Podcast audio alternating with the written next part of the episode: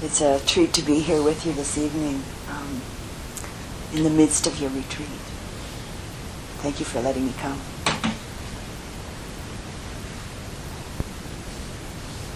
This evening's uh, talk is about metta, the heart's release. And we'll begin with a quote from the Buddha. It is in this way that we must train ourselves by liberation of the self through love. We will develop love. We will practice it. We will make it both a way and a basis. Take our stand upon it and store it up and thoroughly set it going.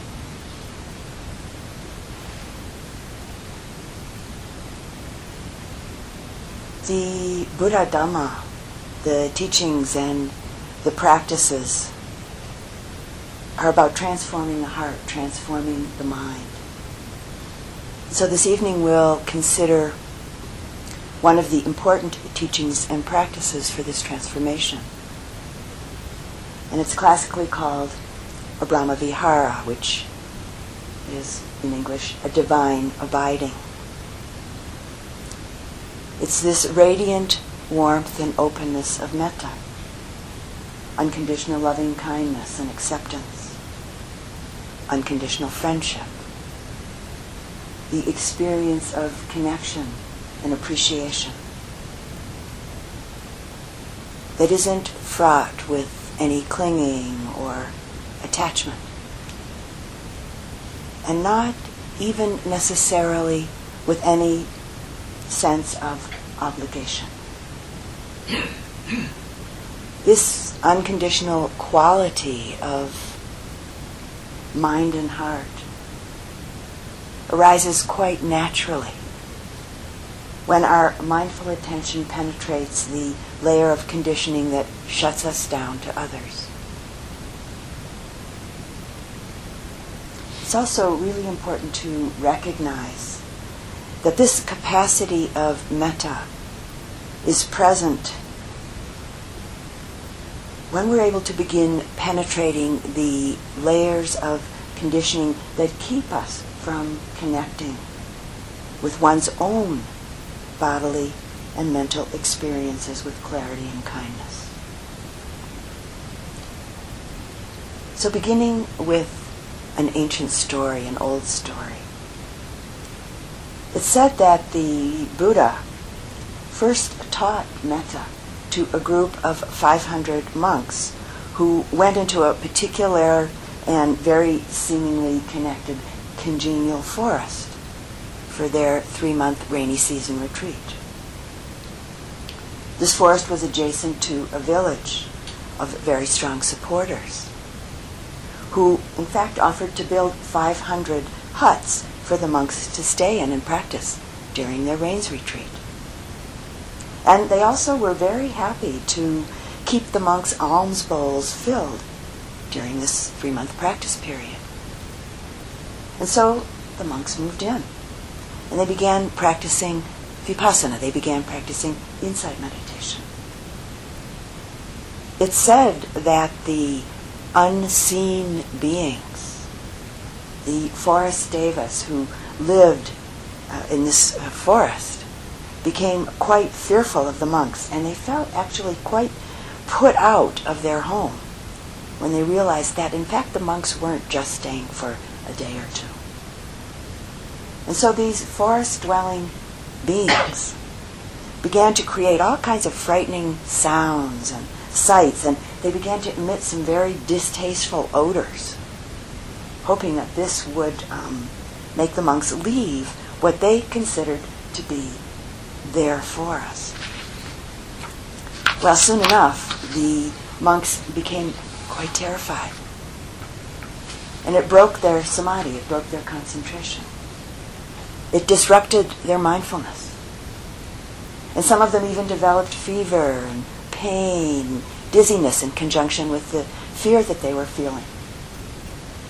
And all of them felt that it was impossible to continue practicing where they were.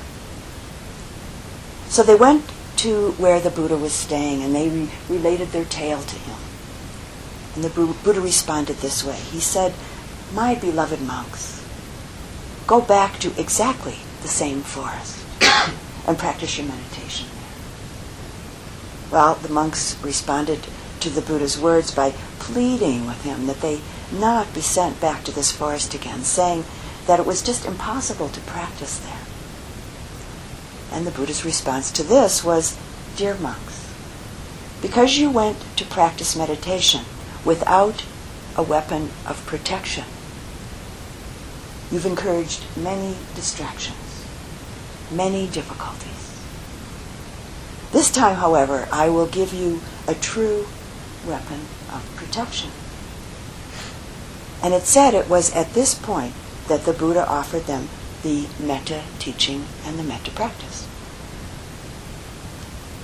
Out of their great respect for the Buddha, the monks didn't dare contradict his wishes, and so, armed with the metta teaching and the metta practice, they went back to that same forest. And for a while, they continued experiencing feelings of fear and anxiety. While at the same time, they very diligently and quite virtuously practiced metta. Soon enough, there were no more fearful sounds and sights. And whereas the devas had previously been quite hostile towards the monks, their anger and their resentment disappeared when they began to feel the monks' metta.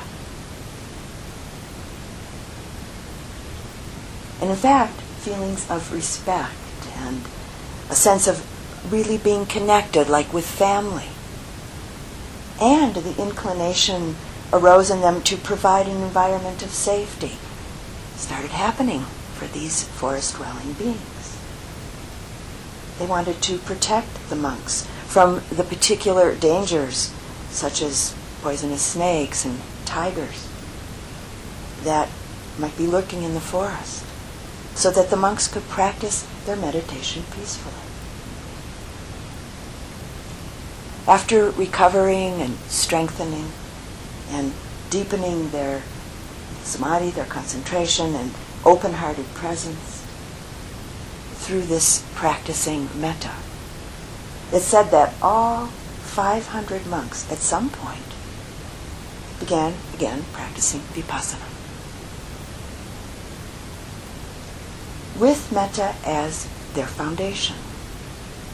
And it said that because they were able to practice meditation calmly and peacefully, that they all, every one of them, became arahants, became fully enlightened beings during that rainy season retreat.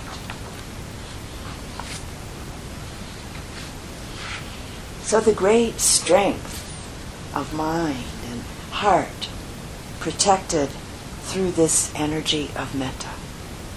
This quality, this capacity to stay present and connect with a heart that's fearless.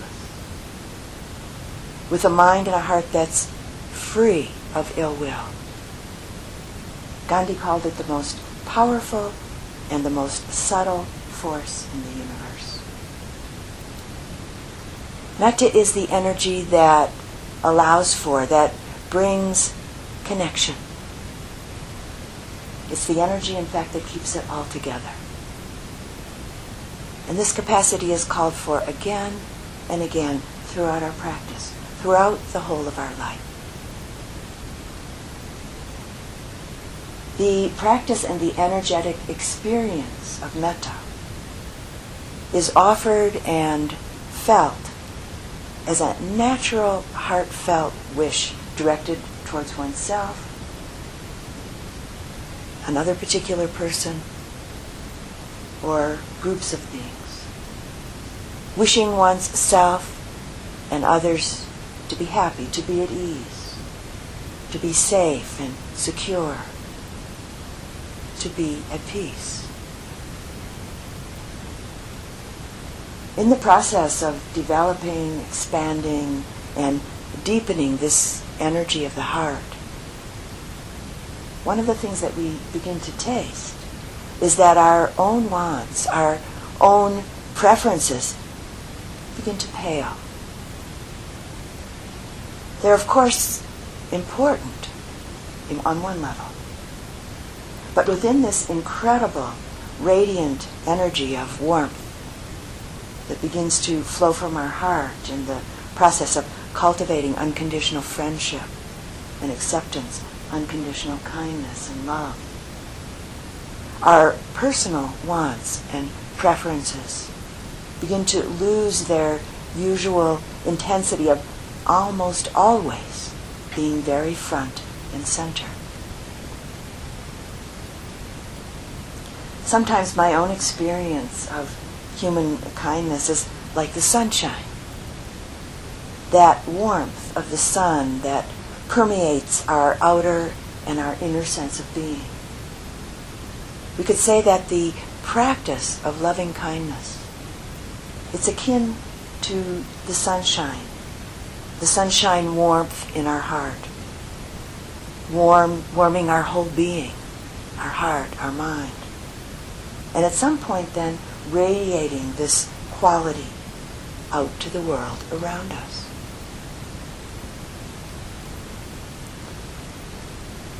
So where does the capacity to connect to cultivate, to live with unconditional friendship, unconditional acceptance, and kindness. Where does it come from? It comes from our own experiences of kindness.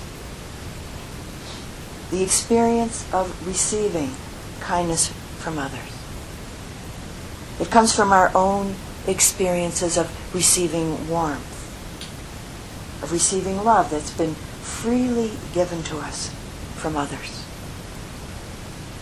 If you'd never in your whole life ever experienced this unconditional kindness, you would have an extremely difficult time with this practice of metta, with practice in general. But really, such people are very, very rare. Every one of us, every one of us here in this room has experienced at least some kindness given to us, some love, some warmth given to us freely. So, an example, very simple, ordinary experience. A few days ago, I walked into the post office here in Taos to pick up my mail. And as I got close to the outside door, someone opened the door for me. And I, I didn't know this person. I'd never seen this person before. And we looked at each other as she opened the door. We looked at each other in the eyes and we smiled. And I thanked her. And I felt a really warm, momentary, but warm connection between us. So just that. That's unconditional kindness. That's metta in a very simple way. And of course, each of us have experienced kindness with people that we know, with people that we're very close to. Very likely kindness and unconditional care with a much more overt, stronger energy than my post office experience that unconditional warmth of loving kindness. So this is where the seeds come from. These are the seeds that are planted in us. These are the seeds that we cultivate. The kindness that we've been given is the kindness that we grow, that we water, we fertilize, that we cultivate by giving that to ourselves and through offering it out to others. It's a circle. It's like a transmission. We've been given the transmission through the kindness offered to us from others. and we grow it. We cultivate it and we give it out. Offering the transmission, transmission back out again and again. It's this essential and very beautiful circle. The kindness that we receive and the kindness that we give. It's always a gift. Every instance of unconditional loving kindness given to us involves people giving us their time, their care, their support, in some way, their help. Unconditional kindness giving free, given freely. It's a choice a very natural choice that others make, that we make. And it has an effect on us. It has an effect on others. Metta is really the ground, the bed, so to say, that all of the other immeasurable capacities of the heart spring from. The other three divine abidings, which are compassion, karuna in Pali, appreciative or empathetic joy, mudita in Pali, and equanimity, upekkha in Pali. It's also the capacity of the heart, the mind, that allows the whole breadth of our meditation practice to unfold. To unfold both from and into. Metta is what engenders the qualities of open-heartedness, acceptance, kindness, patience. With each of these and all of these qualities being a very essential ground for us throughout the practice and the process of liberation. when I was in China in 1986, I found that the contemporary Chinese written character for love was developed out of two ancient pictographs or symbols. The top symbol was a very simple one representing a person breathing, a symbol for breath. And the bottom symbol was one for the heart. So, based in ancient Chinese pictographic writing, the character for metta love is breath through the heart.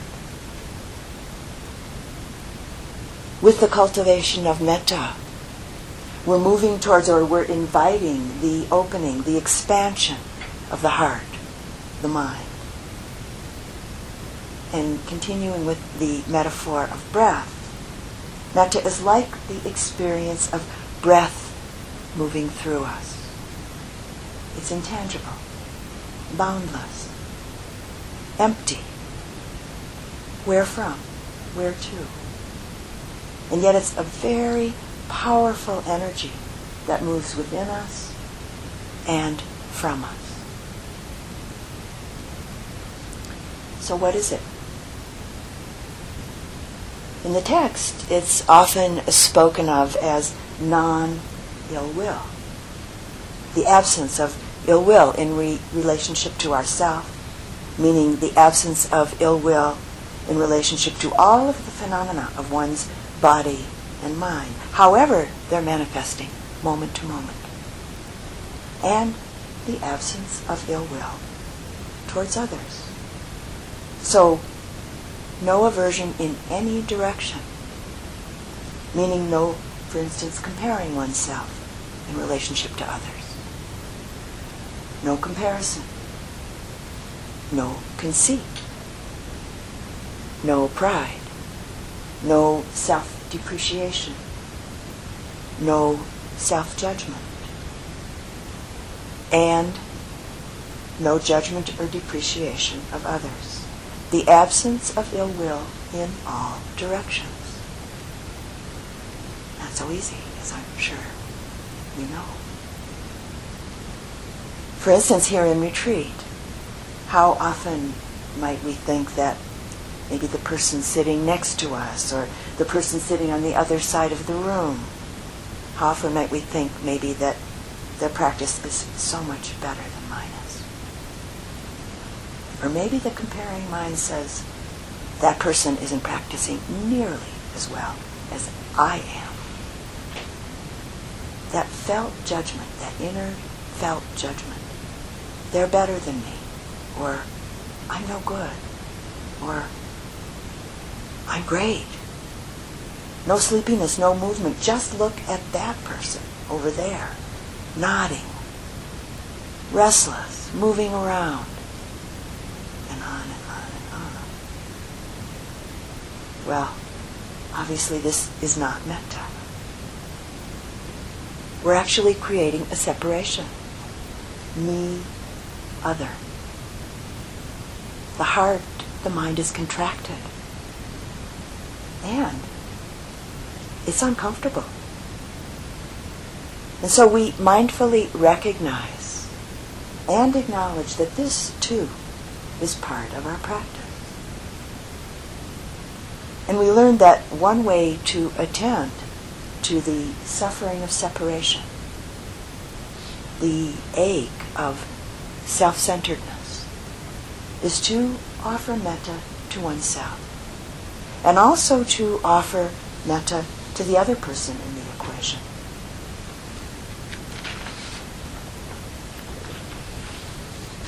One of the most striking aspects of metta, and maybe surprisingly so, is that metta is impersonal in nature. Even in relationship to what we think of as our self, what we're identified with and what we're attached to in either a positive or in a critical way as ourself, our body, our thoughts, ideas, opinions, skills, our knowledge. Metta is impersonal in nature in relationship to others as well. A heart mind filled with metta has the capacity to impartially embrace all beings. Not only those that we're close to in our lives, those that it's easy to care about, or those who might be useful or maybe amusing or pleasing to us.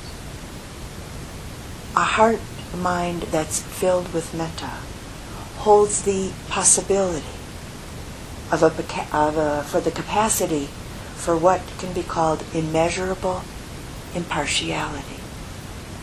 This capacity to be able to connect and care for any being. All beings.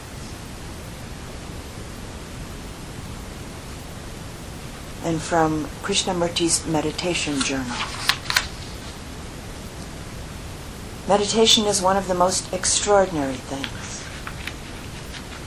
It's not an intellectual affair. But when the mind enters into the heart, the mind has quite a different quality. It's really then limit, limitless. It's a sense of living in a vast space where you are part of everything. Meditation is the movement of love. It isn't the love of the one or of the many. It's like water that anyone can drink out of any jar, whether golden or earthenware. It's inexhaustible. And you must begin without knowing anything about it and move from innocence to innocence.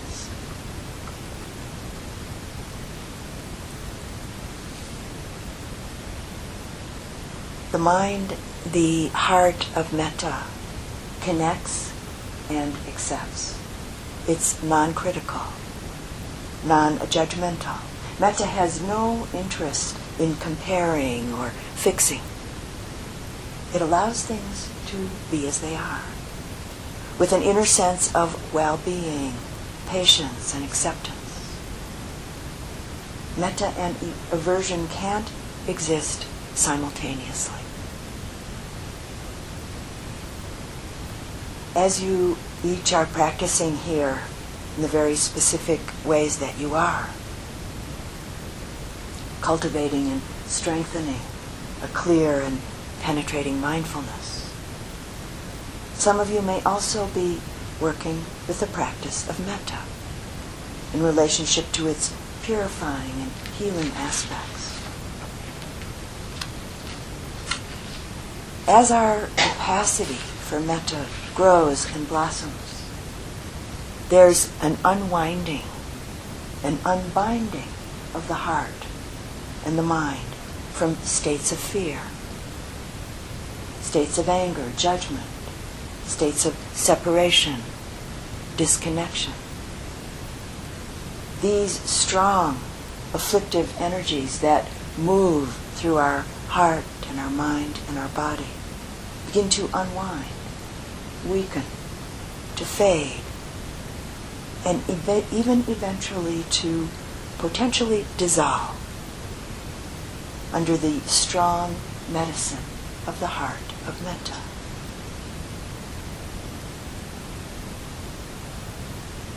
Someone once asked the great Indian uh, spiritual teacher Nisargadatta Maharaj, who taught uh, his students through dialogue, someone once asked him the question, What can make me love?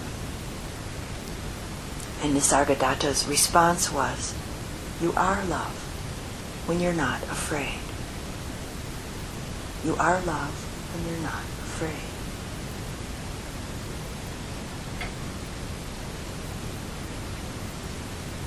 Something that was amazing for me and so important when I began to discover it is that metta doesn't necessarily depend on initially liking someone or approving of them. It actually has nothing to do with approving of. With the heart of metta, we're able to connect with beings beneath that which we might not agree with. Or connect with beings who may act in ways that we might not like. Or even might not condone. Metta is acceptance on a deep, universal level, but not necessarily approving. There aren't any favorites. No favoring one over another with metta. Consequently, it's not divisive. Metta is a unifying energy. It brings things together. It's goodwill towards all beings, all sentient beings. This most subtle and most powerful energy in the universe. And so from this we can begin to really understand that it's impersonal in nature and that it's unconditional. No conditions needing to be met for metta to manifest. So, for just a moment, reflecting, reflecting that if there was no metta in this world, this world would have flown apart. It would have broken apart long ago.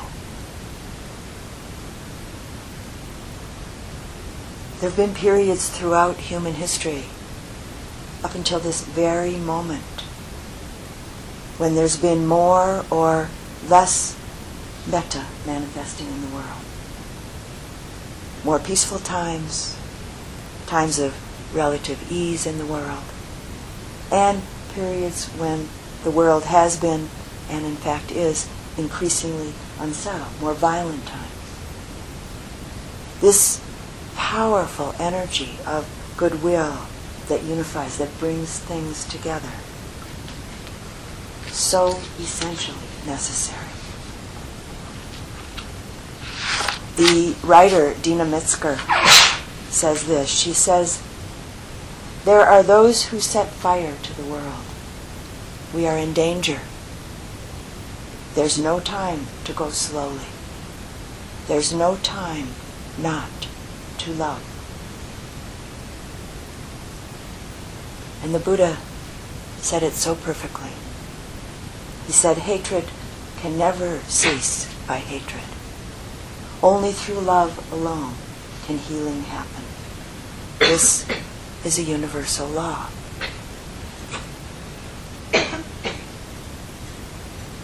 If metta is the ground, the basis, and the impulse that our thoughts and words and actions spring from, if our motivations and our intentions spring from the heart of metta, the karma that's created will be wholesome and healing, both personally and also in ways beyond our own small lives, even in ways that we may never ever know.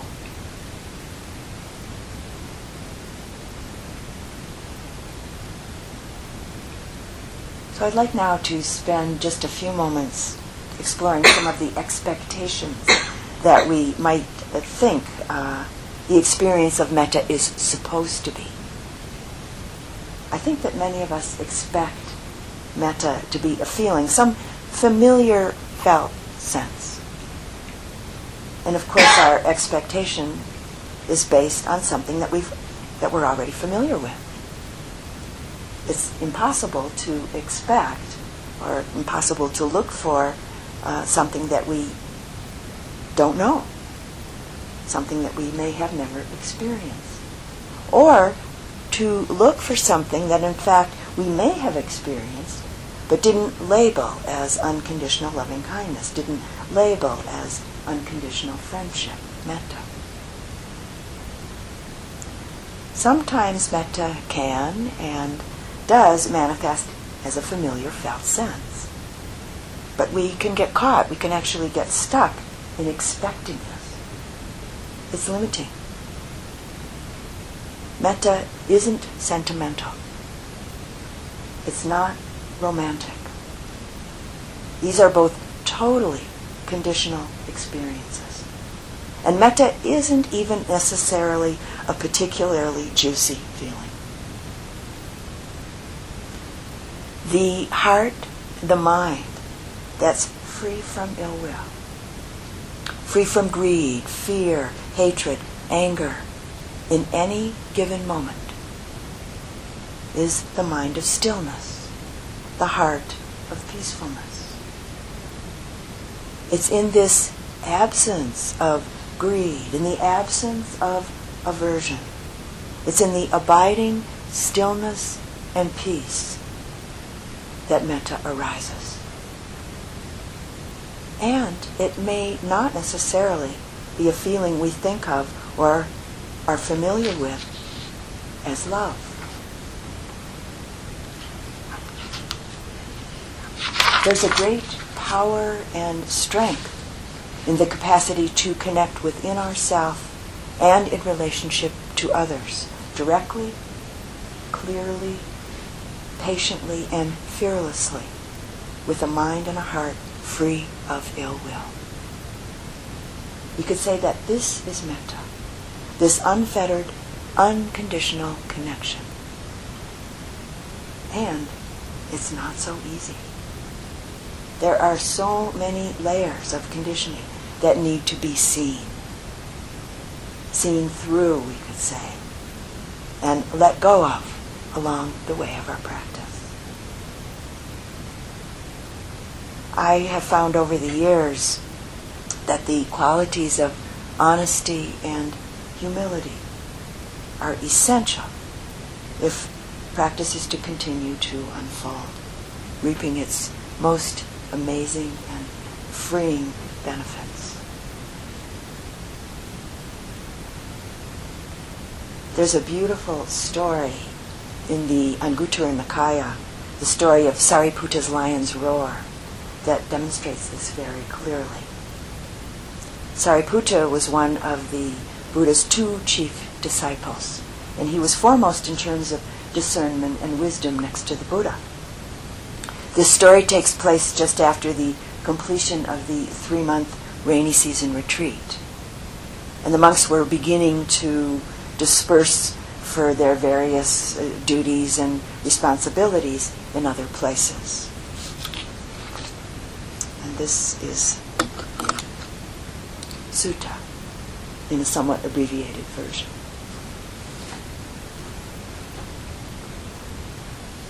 On one occasion, the Blessed One was dwelling at Savatthi in Jeta's Grove at Anathapindika's monastery. At that time, the Venerable Sariputta approached the Buddha.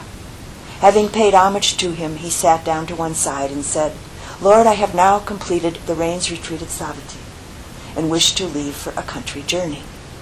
And the Buddha replied, Sariputta, you may go whenever you are ready. The Venerable Sariputta rose from his seat, bowed to the Buddha, and keeping him to his right, departed. Soon after the Venerable Sariputta had left, one monk spoke to the Buddha, saying, The Venerable Sariputta has hit me and left on his journey without an apology. Right away, the Buddha called another, another monk and said, Go, monk, and call the Venerable Sariputta, saying, The Master calls you, Sariputta. The monk did as he was bidden, and the Venerable Sariputta responded, saying, Yes, friend.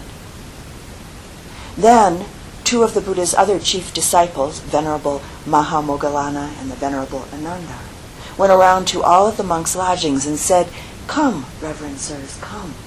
For today the Venerable Sariputta will utter his lion's roar in, in presence of the Buddha.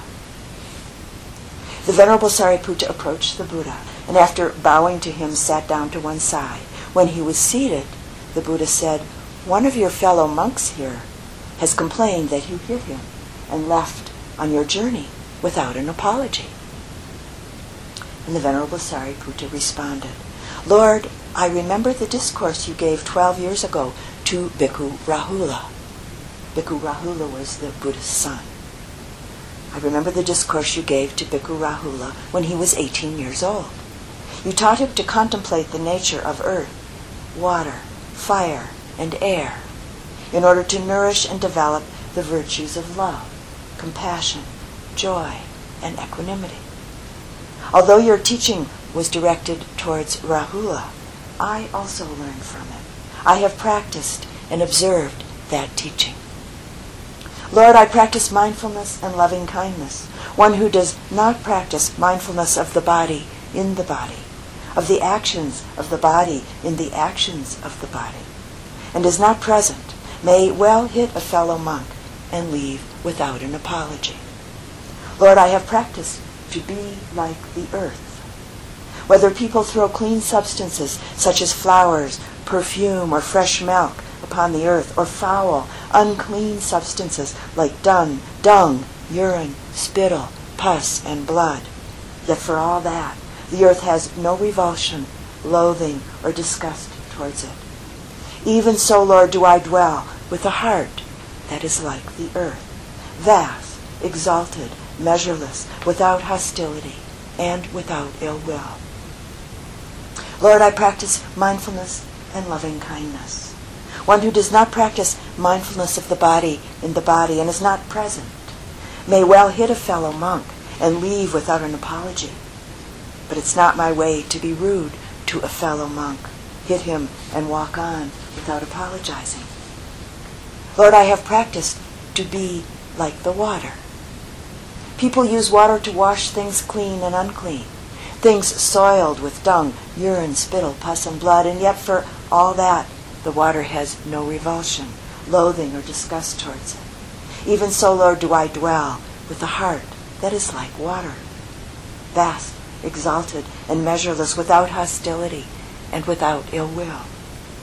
A, a monk who does not practice mindfulness, who does not practice becoming like water, might hit a fellow monk and go on his way without saying, I'm sorry.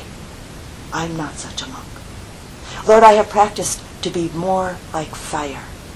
Fire burns things pure and impure, the beautiful as well as the distasteful.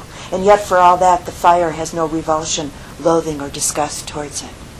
Even so, Lord, do I dwell with a heart that is like fire, vast, exalted, and measureless, without hostility and without ill will. A monk who does not practice mindfulness of seeing, hearing, thinking, might hit a fellow monk and go on without apologizing. Lord, I am not such a monk. Lord, I have practiced to be like the air. The air blows over things clean and unclean and carries all smells, pleasing and unpleasing. And yet, for all that, the air has no revulsion, loathing, or disgust towards it. Even so, Lord, do I dwell with a heart that is like the air, vast, exalted, and measureless, without hostility and without ill will. Lord, I have practiced mindfulness of the body in the body, the movement of the body in the movement of the body, the positions of the body in the positions of the body, the feelings in the feelings, the mind in the mind. One who does not practice mindfulness might hit a fellow monk and go on without apologizing. I am not such a monk.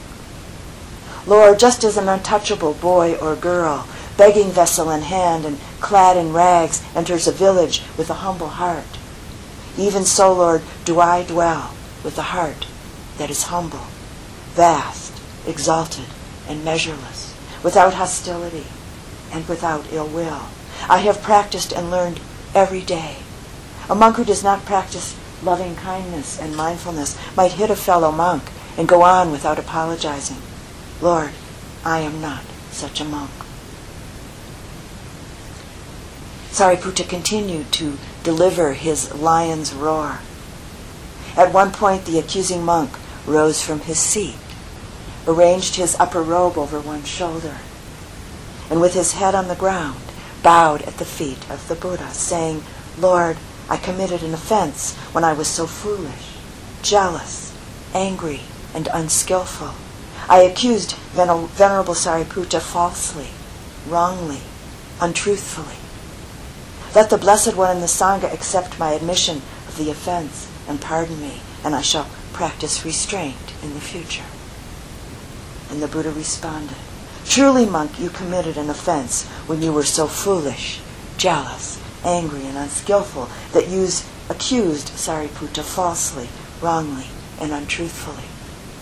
But as you have recognized your offense and make amends, we pardon you. It's a sign of growth when one recognizes one's offense, makes amends, and in the future practices restraint. Then he turned to the Venerable Sariputta, saying, Forgive this foolish man, Sariputta, before his head splits into seven pieces on this very spot. And Sariputta responded, I shall forgive him, Lord, if this revered monk also asks for my pardon as I may not have been skillful enough and created some misunderstanding. May he too forgive me.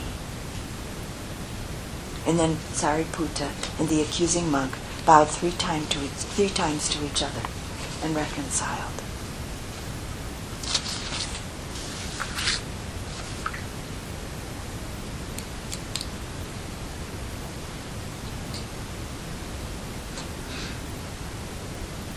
Metta is really one of the best medicines, a very powerful medicine. Our human heart is intuitively, naturally loving. Connection and kindness are absolutely natural human capacities. And we see this in the smallest children. I was feeding one of my granddaughters when she was about seven months old, giving her pieces of banana. And she took one of the pieces from me and put it into my mouth with a big smile erupting on her face as she proceeded to feed me. A very innocent and very pure expression of the heart of kindness, of the heart of metta. A while ago, I read a book that was about and by a 102 year old black man whose name was George Dawson. And he grew up on his family's farm in East Texas. He was the son of grand, uh, he was the grandson of slaves. At the age of eight, George had to go to work to help support his family. So he never attended school and he never learned how to read until at the age of 98, he decided to attend a literacy program and he learned how to read at the age of 98. And then he wrote a book about himself. it's really an amazing, inspiring, and illuminating book. And George describes how he learned to read the world and to survive in it. So I'd like to read a little bit of this uh, book. At one point, George was having a conversation with Richard. Richard is the man who helped George write the book. And they're talking about George, who at the age of 101 was still living alone. And as George says, in his words, doing just fine. And so this is a conversation, Richard speaking. You're not really alone. People call and come by all day long. There's a community of people that care about you. You live by yourself, but no, you're not really alone. And George, that's right. You figured that out. Yes, it's nice that people come by the way they do, but they do that because they want to. I have nothing to give them, but they always feel better when they leave. Richard, that sounds like a riddle. George, it does, doesn't it? I'll tell you the answer for that. All my life I've been good to people. In all those years, every person I've met, I've treated with respect. People do the same for me. Richard. What goes around comes around. George. That's right. It all comes back. Everything you do. Sometimes it might take a while, that's all. I tell people not to worry about things. Not to worry about their lives. Things will be all right. People need to hear that. Life is good just as it is. There isn't anything I would change about my life. Richard. People worry too much? George. That's right. Be happy. Be happy for what you have. Help somebody instead of worrying. It'll make a person feel better. It's good to be generous. It doesn't take much to make a difference. Even the poorest man can just take the time to say hello. It can be a help. Have some sympathy for someone's hard luck story. It's not about money. Give what you can. And if you have nothing, at least pray for somebody. Have good thoughts. The cultivation, the practice of metta, is metta itself. So, as an example of the stability and the beauty of a heart, of a mind steeped in kind heartedness, I'd like to continue on a little bit with our 102 year old Bodhisattva, George Dawson. For much of his life, George endured a very pervasive racism and segregation in the South growing up in East Texas. And during the time that he grew up there, East Texas had the highest rate of lynchings of any state in the Union. And actually, this book, George's book, begins when George was eight years old, as he witnessed the lynching of a teenage boy who was his hero. When George was 65 years old, he was doing yard work for a woman who had left his lunch out on the back porch with her dogs. And this is George. These are George's words now. She didn't see me from the shadow of the tree, but I watched as she put down two bowls on the floor for some dogs, and another she set up on the shelf above the reach of the dogs. I climbed up on the porch and lifted the bowl off the shelf. It looked good. And as hungry as I was, it smelled even better. I was looking for a chair to sit in in a quiet spot to say grace. When I looked down and saw the two dogs eating the same food that was there for me on the shelf. There wasn't such a surprise in that. People didn't buy dog food in the sack like they do now. Dogs mostly ate the leftovers from the table. But what hit me was that she expected that I would eat out on the porch with the dogs. I didn't have to eat in their dining room, but back in their kitchen would have been all right. I told myself that I was good enough to eat a meal with people not dogs. I set the bowl back up on the shelf, and being hungry, that wasn't so easy. I know she didn't mean to insult me, but she didn't know better. She just didn't know better. Still, she could believe what she wanted, but I wasn't an animal. I wasn't going to eat with the dogs. If I did, she would go on believing that way, And maybe she would have been right. Late in the afternoon, she came by. Didn't you see that lunch I left out on the porch? I nodded. I saw the dogs on the porch. Well, the lunch on the shelf was for you. It was a good lunch. Thank you, I'm sure it was. It's just that I don't eat with dogs. As I said that, I looked her straight in the eye. I could tell she understood what I meant. She got angry and red in the face. But I didn't turn away. I didn't look down. I eat with people. I'm a human being. At my words, her face tightened, and her look changed to meanness and anger.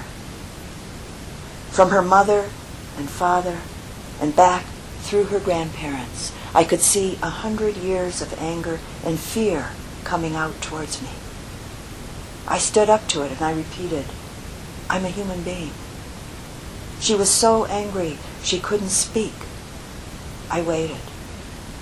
Finally, in a cold tone, she said, You don't need to come back anymore. And I said, That's right. I don't need to.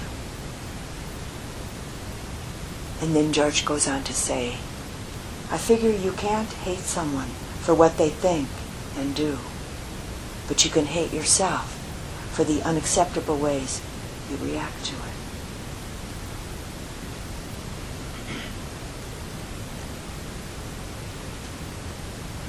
In the transformation, the opening into the greatness of heart, there's a great letting go, a release, a relinquishment of much of what we've held onto, much of what we've grasped, and often very tightly.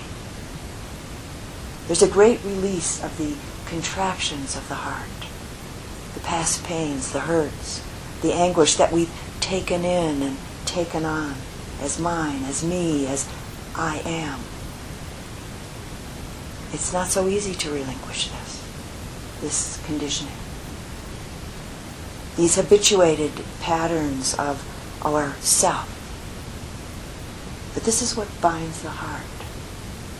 This is what binds the mind. Our commitment to our practice, our willingness to take the journey, is what affords the transformation. And as I've already said, and we all know, it's not so easy at times, but it's very well worth it. There's a tremendous fullness of energy that's constituted by great confidence, strength, and a very clear straightforwardness that comes from a loving heart, that comes from the heart of metta. And in closing the talk, I'd like to share a story with you about a young Native American woman who was named Sue Ann Big Crow.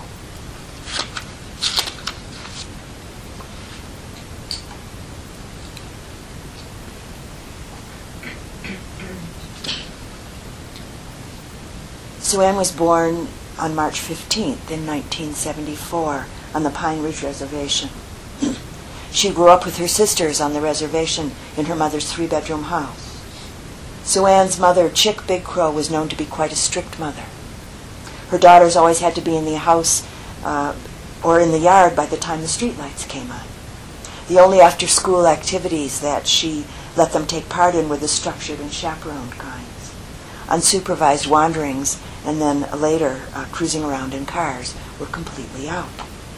Sue Ann said that she and her sisters had to come up with their own fun because their mother wouldn't let them socialize outside of school.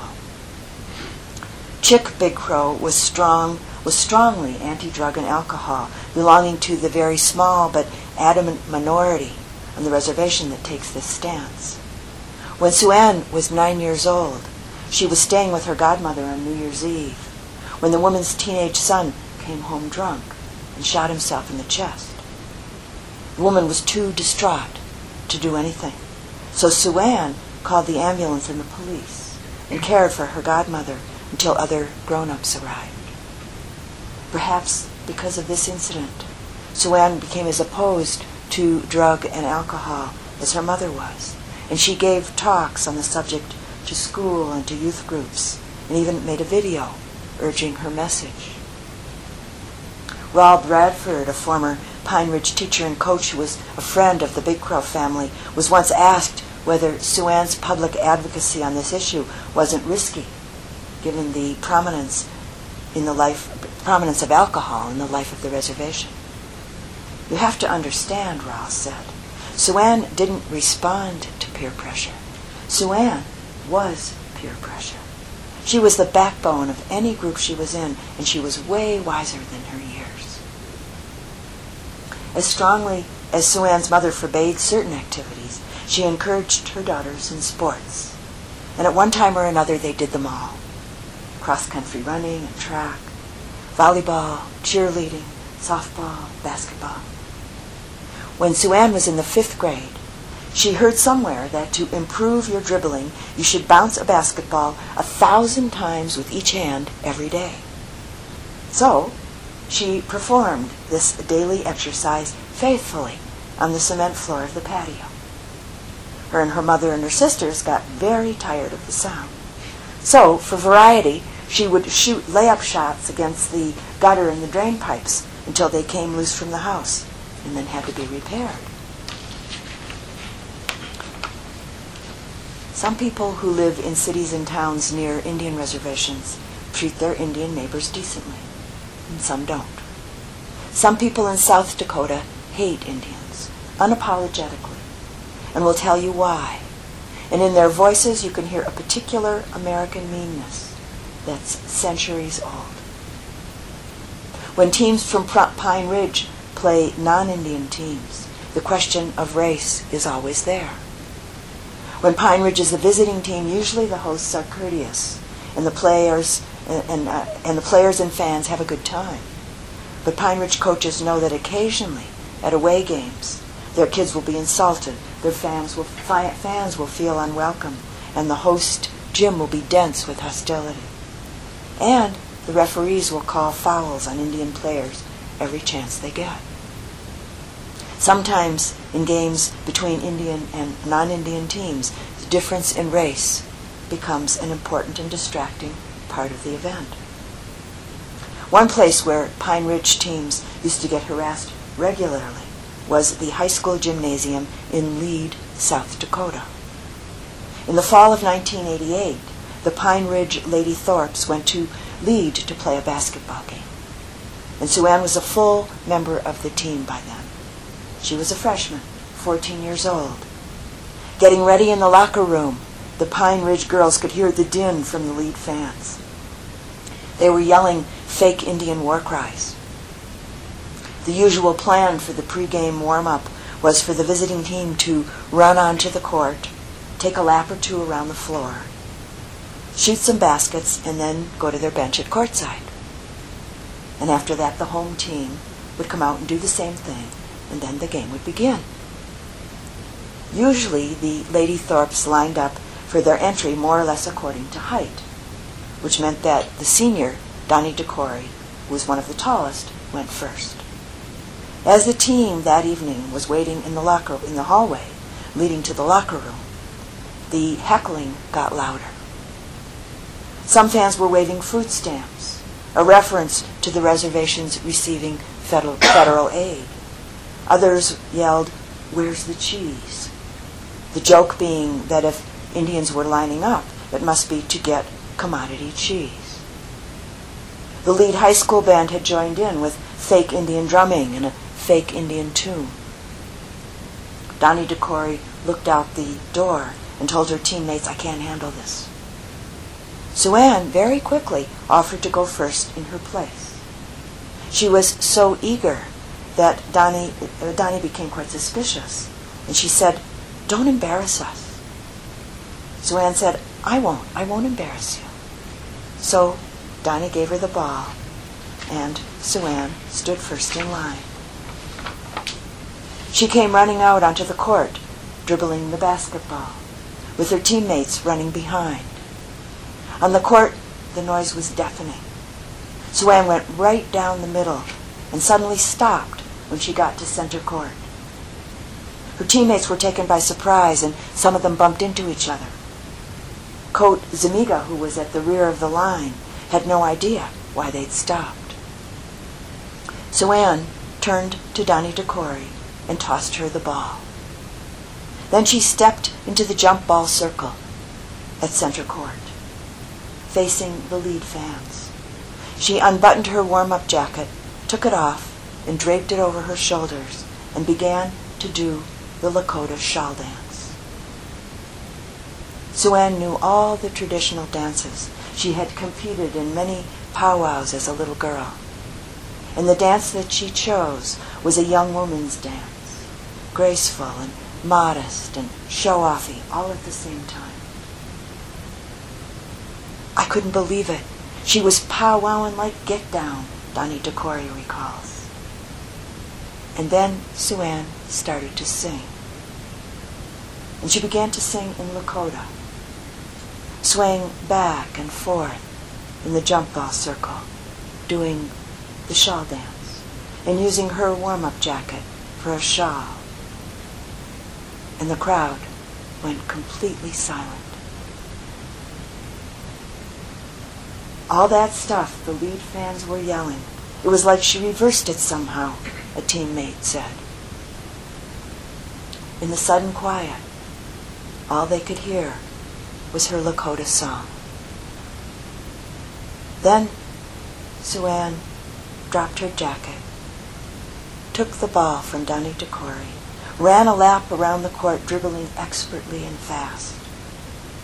And the audience began to cheer and applaud. She sprinted up to the basket, went up in the air, and laid the ball right through the hoop, with the fans cheering very loudly now. And of course, Pine Ridge went on to win the game.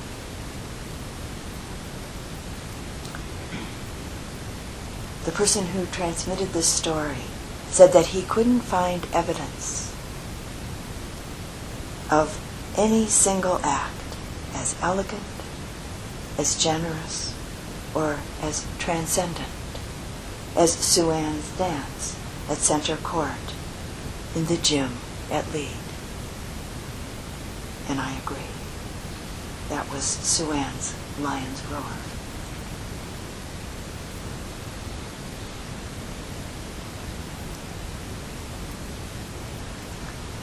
And a little uh, poem by Hafiz called The Sun Never Sets.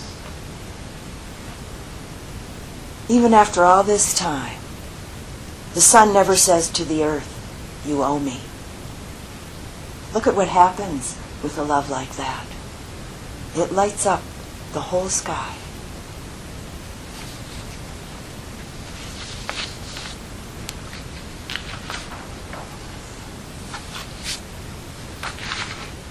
There's a fullness of energy and a confident way to walk our human path when the feeling of loving kindness is strong. And the Buddha called this tremendous fullness of energy the lion's roar. He said that when he himself spoke, it was like the lion's roar in the jungle because of the power behind his words, because the power behind his words was born out of loving care and great compassion.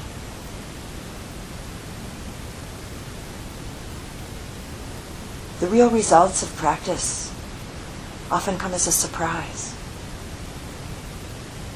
You encounter maybe a difficult situation, and you do what seems to come quite naturally. And then, after the fact, realize that you handled the situation very differently from the way that you used to. The natural, effortless expression of a clearly focused mindful awareness, loving kindness, compassion, joy, and equanimity is the true result. At the time, what you do seems perfectly natural. It's no big deal, you might say to a friend who asks you how you were able to stay so present and do so easily what needed to be done. But it is a big deal because the natural expression of these qualities changes your life and changes the lives of everyone you encounter.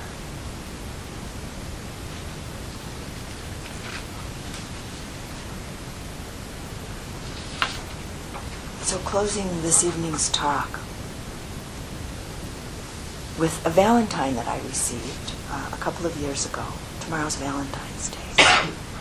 This is a Valentine to all of us. I have a student um, who lives in Minneapolis who every year sends a Valentine to a big list. I'm just one person on her list. And this particular Valentine, uh, at the top of what I'm going to share with you was a circle about this big, bright red, and in the middle of it were black letters that said, This is love. And this is our Valentine. Take this tiny label, stick it on your dining table, stick it on your favorite book, stick it where you always look. Stick it on some brand new shoes. Stick it on the evening news. Stick it on a broken heart. Stick it on a hospice chart. Stick it to a violin. Stick it on your thinnest skin. Stick it on a long lost friend. Stick it on a bill to send. Stick it on your desk or wall. Use it on a conference call. Stick it on a microphone. Feel it when you're all alone. Put it on a mirror, yes. See it when your hair is a mess. Stick it on the Congress floor. Stick it on the White House door. Stick it on the other side.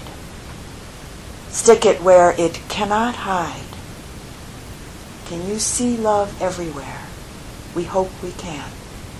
We hope we dare.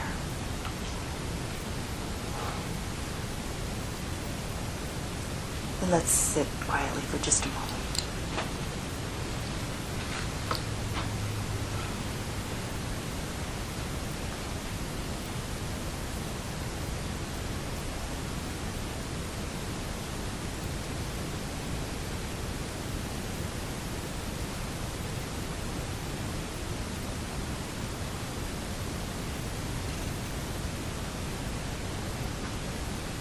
And thank you for listening to the Dhamma.